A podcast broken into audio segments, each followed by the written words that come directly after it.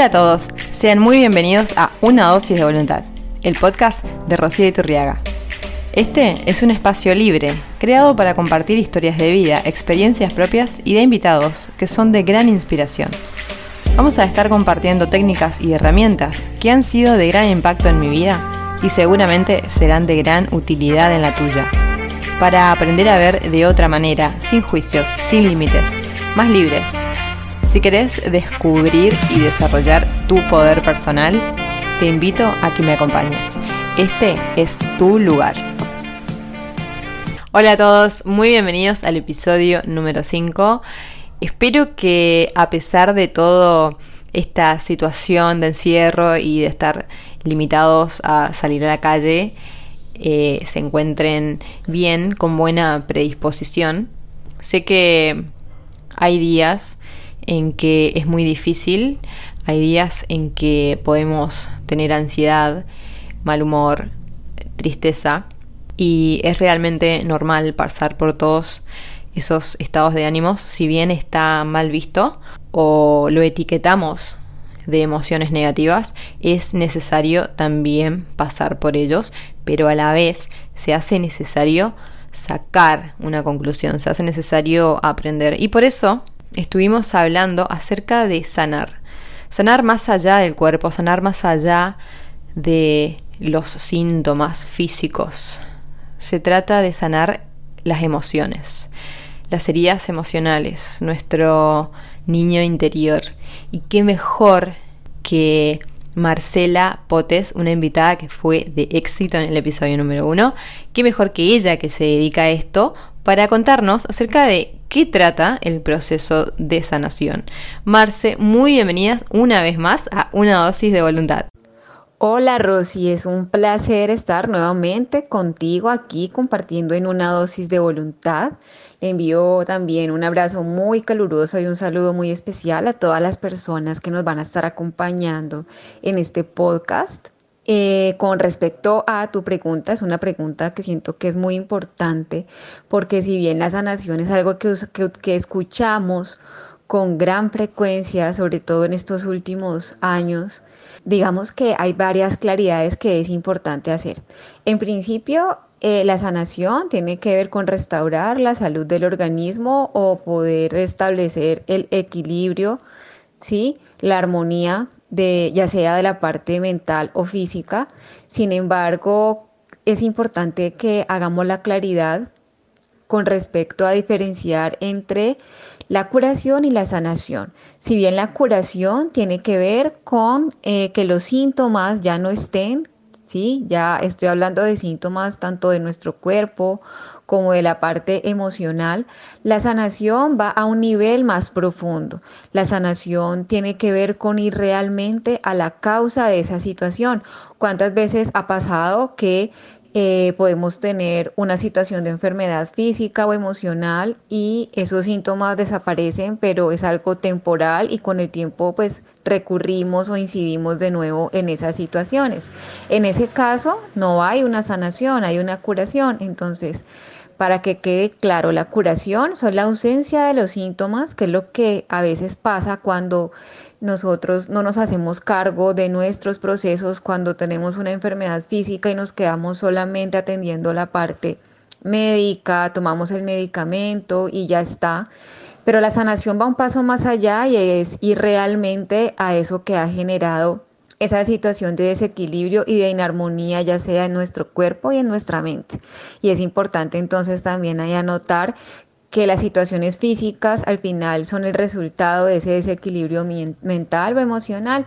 La biodecodificación, por ejemplo, es un método que nos desarrolla con gran amplitud esto. Y lo que plantea especialmente tiene que ver con eso, con que todos los síntomas de nuestra parte física tienen que ver con una causa a nivel emocional. Entonces, en ese sentido, la sanación tiene que ver con restaurar ese equilibrio y esa armonía perfecta entre nuestra mente, nuestro cuerpo y nuestras emociones, porque somos un todo.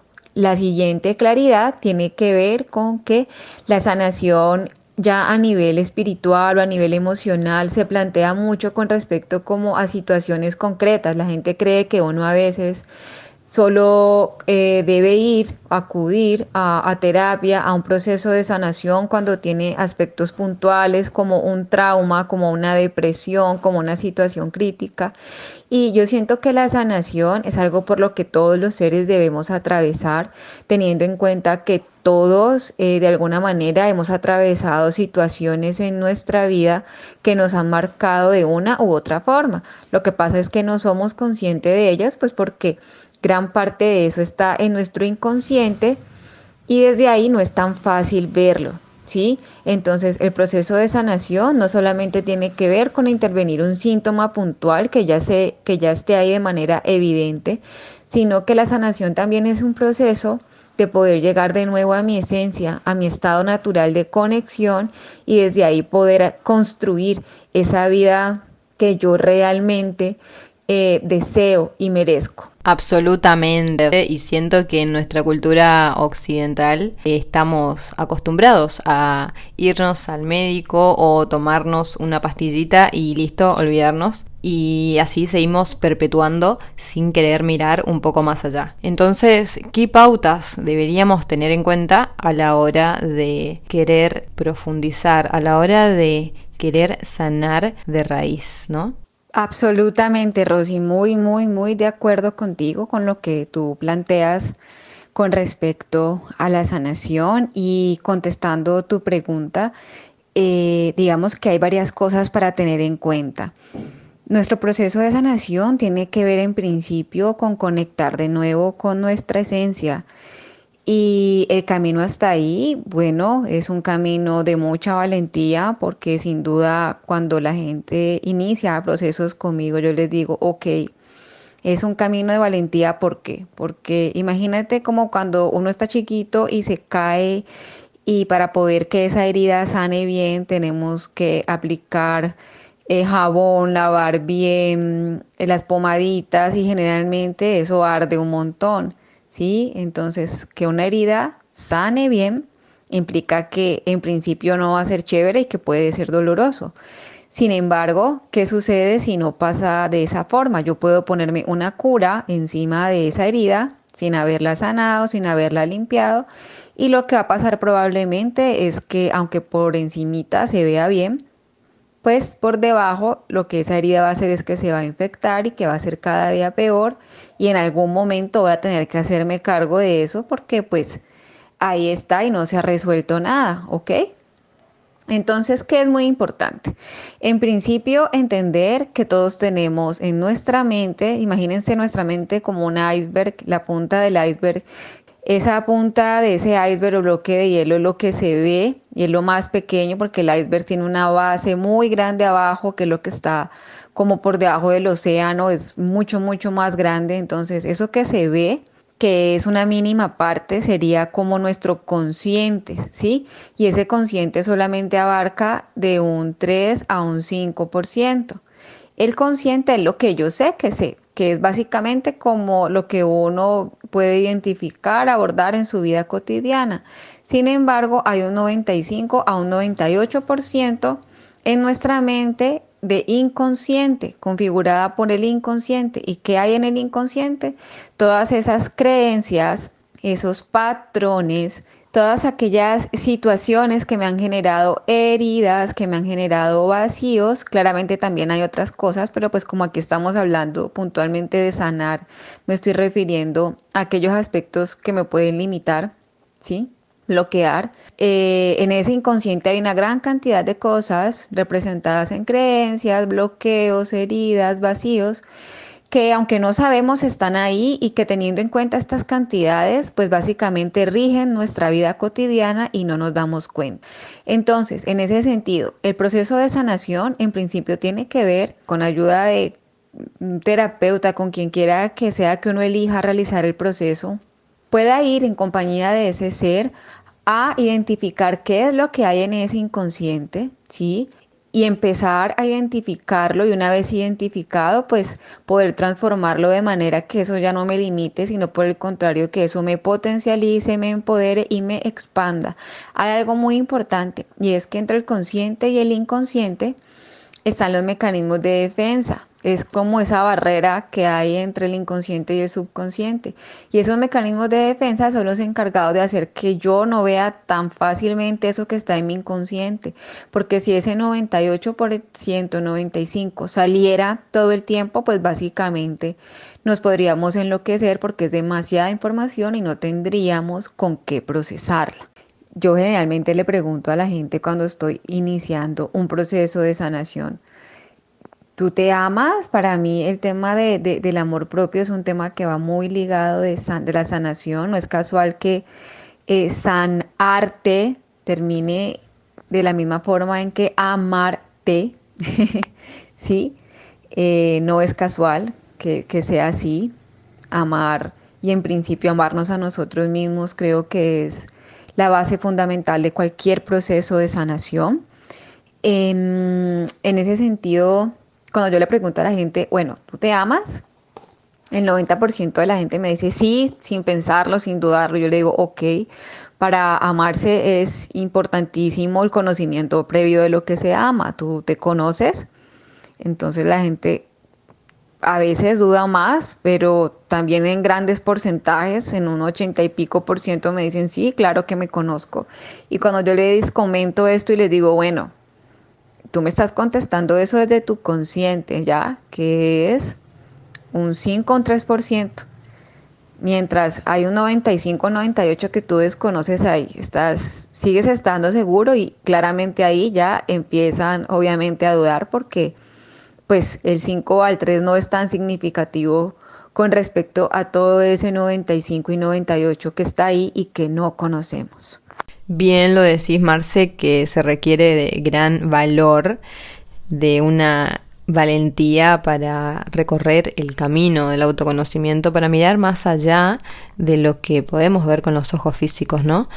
Y como nos venís diciendo que el proceso de sanación es algo para por lo que todos los seres deberíamos pasar, entonces se me cruza por la mente eh, de dónde surgen esas heridas que tenemos por sanar. Todos al nacer tenemos una herida de rechazo o de separación, porque al nacer psicológicamente, cuando nuestra madre da a luz, después de haber estado el tiempo que sea en gestación, nueve meses, o bueno, quienes hayan nacido prematuros un menor tiempo, el bebé siente ese proceso de parto como si nuestra madre nos hubiera expulsado, rechazado. Y nuestros mecanismos de defensa mentales que son tan sabios, nuestro psiquismo, lo que hace es decir, oh, oh, debemos compensar esto de alguna manera. Y lo hace de una manera perfecta, de una forma perfecta. Y es empezar a buscar ese amor, esa aprobación de mamá en las personas que nos rodean. En ese sentido, desde que estamos pequeñitos, siempre vamos a estar buscando ese amor de aprobación y aprobación de los demás. Entonces, si yo veo que mi mamá me regaña porque yo soy una niña orgullosa, probablemente en mi inconsciente yo voy a decir, no quiero que mamá me desapruebe y me pongo una máscara y me empiezo a comportar como yo sé que a mamá le gustaría. Igualmente con papá, con las personas que me rodeo, si yo veo que a ellos les gusta que las personas sean de determinado tipo, pues fácilmente voy a caer en empezar a hacer lo que ellos aprueban, les gustan, desean, aman para poder ganarme a ese, a ese amor que me tienen. Entonces es, es importante tenerlo presente. Y así durante toda nuestra vida pues terminamos llenos de máscaras a tal punto que lo que somos hoy día no somos nosotros mismos, somos un personaje y nuestra verdadera esencia ha quedado allá muy lejos en nuestros primeros meses, años de vida. Empezar a quitar cada una de esas máscaras que es nuestro ego para retornar nuevamente a nuestra esencia. Y esto es fundamental porque yo le digo a la gente, ¿cómo te sentirías tú si después de estos, qué sé yo, 30, 35, 40, 20 años de vida, tú tuvieras mil disfraces encima, ¿cómo se siente? No, pues pesado, incómodo. Ok, entonces, con respecto a eso, eh, ¿tiene sentido que a veces uno se sienta cansado? Pues que sí, que a veces nos enfermemos, que sí, que sentamos estrés, sí. Todo el tiempo, durante toda nuestra vida, cargamos con miles de disfraces y de máscaras que lo que hacen es sentirnos que no somos nosotros mismos, que nos hacen sentir como en piel ajena Y justamente por eso es que la sanación no solamente es para quienes presentan síntomas, sino que todos de alguna manera tenemos máscaras de las cuales debemos despojarnos para aprender a vivir desde nuestra verdadera esencia, desde la libertad, de conectar de nuevo con ese niño interior que está por allá, bien atrás. Wow, claro, por supuesto. ¿Cómo no nos vamos a sentir agotados, cansados, estresados? Y lo más gracioso es que siempre estamos culpando afuera, siempre estamos culpando al, al mundo, al trabajo, a la economía, y realmente está acá adentro. Em, todos somos actores de nuestra vida. Y volviendo un poco al tema del el amor, ¿cómo se, cómo se relaciona, qué, cuál es la importancia que tiene el amor propio con este proceso de sanación? Como lo he venido explicando, el amor tiene que ver justamente con permitirme ser lo que yo realmente soy y honrarme en cada una de esas decisiones. Entonces, amarme es despojarme de lo que no soy. Amarme es, y siento que aquí hay que hacer una gran diferencia entre lo que es la autoestima y el amor. Y siento que hay una alta tendencia a confundir estos dos términos. Y es que la autoestima es temporal, circunstancial. Generalmente uno tiende a tener una autoestima elevada cuando eh, me está yendo bien en mi trabajo, cuando físicamente estoy conforme, satisfecha con lo que estoy viendo, cuando mi relación de pareja está en un momento armonioso, cuando estoy obteniendo éxitos profesionales, académicos, en fin, ¿sí? Mientras que si pasa lo contrario, pues mi autoestima va a tender a bajar. Por su parte, el amor propio siempre debe ser permanente, ¿sí? Porque en esencia el amor es lo que soy y debo manifestarlo en principio pues en mí porque yo no le puedo dar a los demás lo que no me doy a mí mismo. Entonces, una pregunta muy frecuente es, entonces, ¿cuál es el verdadero amor? O sea, ¿cómo puedo yo eh, evidenciar en mis conductas cotidianas el amor que tengo por mí? Y yo creo que una forma muy poderosa de amarnos es a través de nuestras decisiones, ¿sí? Totalmente, amarse uno mismo primero para después, desde ahí, poder compartirlo con, con otras personas, ¿no?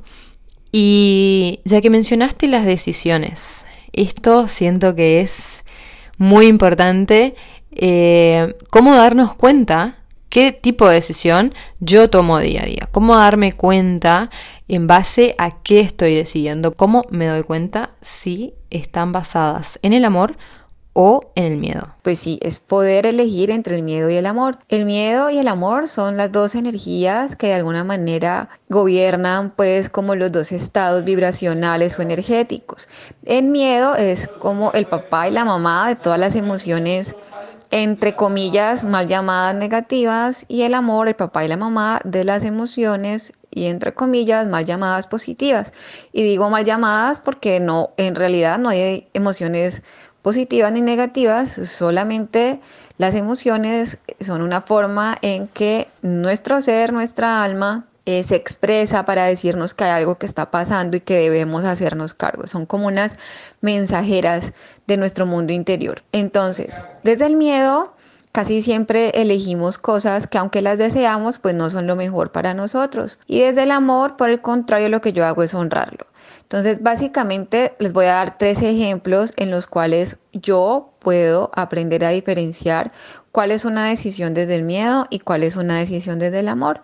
Desde el miedo, por ejemplo, yo puedo elegir continuar en un trabajo en el cual no me siento satisfecha por deseo de continuar con esa estabilidad que me genera tener algo estable, así no sea lo que yo sienta que me merezca, pero que de alguna manera me, me, conecta con esa sensación de, de certeza, de que es algo fijo. ¿Sí? Desde el amor yo puedo elegir, no sé, en mi caso, por ejemplo, lo viví cuando di este salto pues como cuántico de salir del mundo empresarial al mundo del emprendimiento desde la espiritualidad, eh, desde el amor entonces tuve que hacer un trabajo muy grande para entender que donde yo estuviera, tengo todos los recursos para sustentarme, tanto emocional como económicamente. Es entender que, que provee es el universo y que yo tengo en mis manos todos los recursos para hacer que pase lo que yo quiera que pase. Otro ejemplo, ya aplicado por ejemplo a la relación de pareja, tiene que ver con que a veces somos conformistas con ciertas situaciones. Por ejemplo, yo he estado en reuniones con muchas mujeres y algunas me dicen como, oh mira Marce, yo tengo mi pareja, no soy muy feliz, pero pues prefiero malo conocido que bueno por conocer, es que yo he visto peores. Entonces, pilas que aquí no se trata pues como de, de pretender una, una relación, una pareja ideal, porque pues lo ideal es solo eso, ideal, pero sí se trata de identificar hasta dónde esa relación que yo tengo me hace feliz, me satisface, eh, es, es saludable, me aporta. Y si yo siento que no es así, pues desde, eh, desde el amor es elegir esa posibilidad que yo tengo de decirle adiós a algo que no me genera bien y de poder abrirme en principio a estar conmigo misma y en la medida en que yo pueda estar muy bien conmigo misma y me sustente y me, y me sustente, sí, me provea de todo eso que yo necesite, eh, una vez eso suceda, pues ya llegará alguien que vibre, que conecte igual a mí. Entonces, desde el miedo sostengo relaciones que no me hacen bien, que no son sanas de dependencias y de apego, y desde el amor yo me doy lo que me merezco. Así que, Rosy, el camino es del miedo al amor. Me encanta haber estado contigo una vez más. Es un espacio muy placentero para mí. Les envío un abrazo muy grande a todas las almas que están ahí al otro lado escuchándonos. Deseo que esto quede resonando en lo más profundo de su corazón y que todos los días desde la conciencia elijan siempre el amor. Qué buenos ejemplos muy prácticos para empezar a analizar, para empezar a ser un poco más consciente en base a qué estoy decidiendo. El poder está dentro mío. El poder está dentro tuyo. Solo vos podés decidir amarte. Solo vos podés decidir sanarte. Y solo vos podés decidir en base al amor. Espero que te haya sido de utilidad. Abrazos de luz para todos. Nos vemos la próxima. Esto fue todo por hoy.